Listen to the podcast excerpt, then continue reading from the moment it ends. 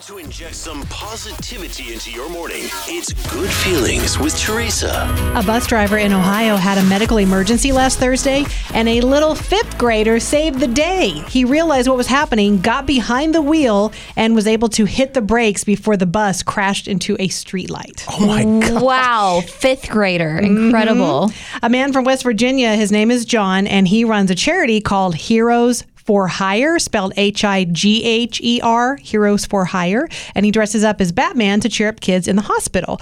But he recently flew all the way to Poland because he wanted to hang out with kids who had to flee Ukraine and be Batman. That's wonderful. is absolutely beautiful. Speaking of Ukraine, if you didn't hear us talking about it this morning, David Beckham, he handed over his Instagram and Facebook accounts to a Ukrainian doctor so that she could show the whole world what it's like working the front lines during the war. Keep in mind, David Beckham has a combined 127.5 million followers on This is- both Facebook and Instagram. Genius. Mm-hmm. Incredible.